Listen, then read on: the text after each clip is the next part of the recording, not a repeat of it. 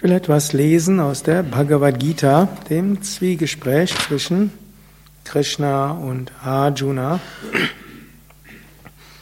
Ich habe in den letzten Tagen einiges gelesen aus dem zwölften Kapitel und das sind einige Verse, die besonders erhebend sind und auch hm, als Einstieg in die Bhagavad Gita dienen können.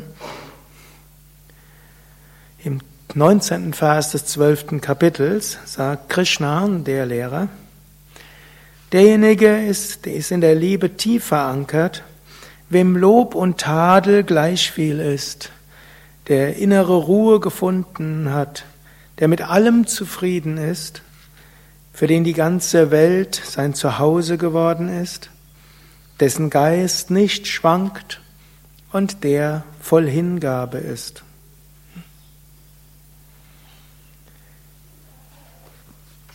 Hier beschreibt er einige Charakteristika von Liebe, und zwar uneigennütziger Liebe, allumfassender Liebe.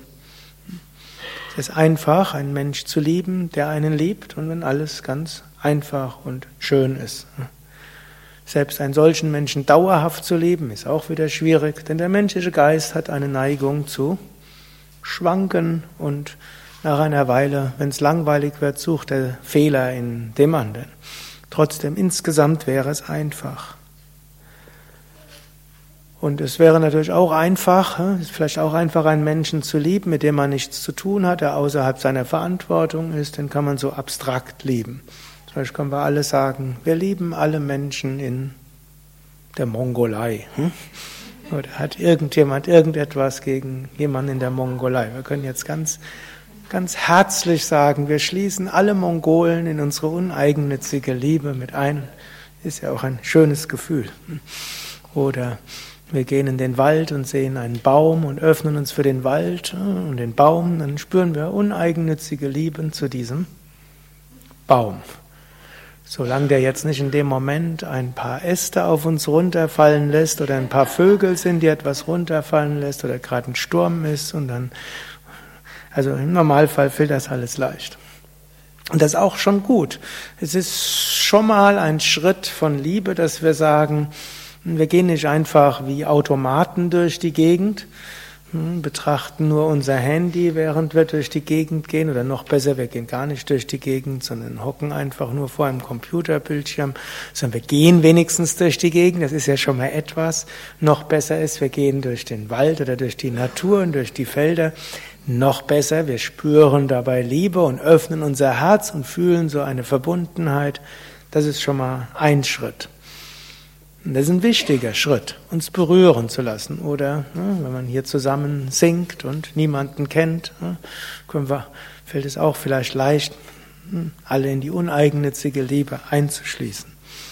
Gut, dann geht es aber etwas schwieriger, Menschen zu mögen und zu lieben, egal ob sie einen loben oder auch tadeln, kritisieren.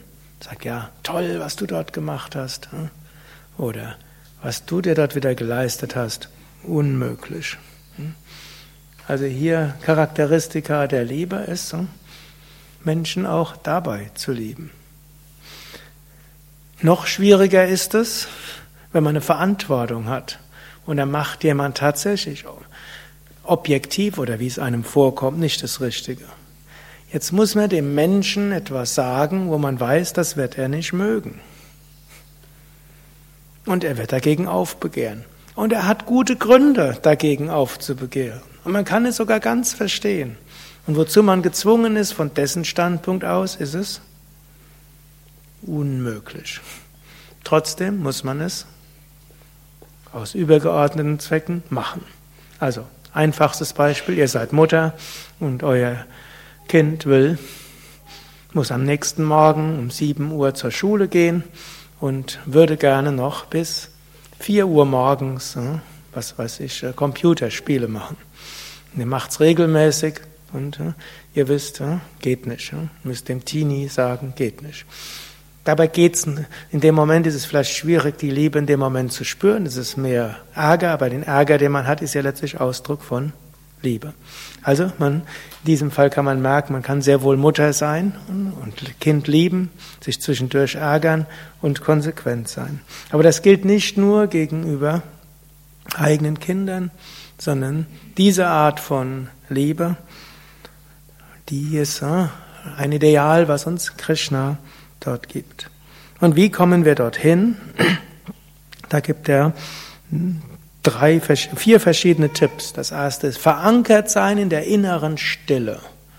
Wenn man durch Asanas und Pranayama eine innere Stille erfährt, die jenseits ist von allem Lob und Tadel und allem, was dort ist, dann fällt es leichter.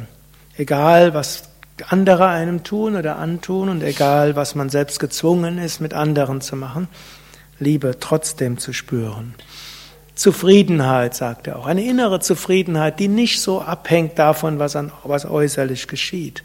Wenn wir uns lernen, im inneren Frieden zu finden. Und wenn wir wissen, die ganze Welt ist unser Zuhause. Viele Schwierigkeiten kommen ja auch daraus, dass man denkt, ich brauche dies. So fühle ich mich zu Hause, so muss es sein.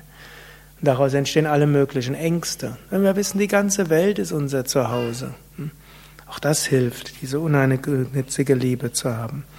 Und zum Schluss sagt er, wer voller Hingabe ist, was heißt, wenn wir Gottes Gegenwart spüren, uns an Gott wenden, Gott Vertrauen haben, Hingabe zu Gott haben, dann fällt es auch leicht zu Gottes Kindern und Geschöpfen Liebe zu empfinden, egal was geschieht.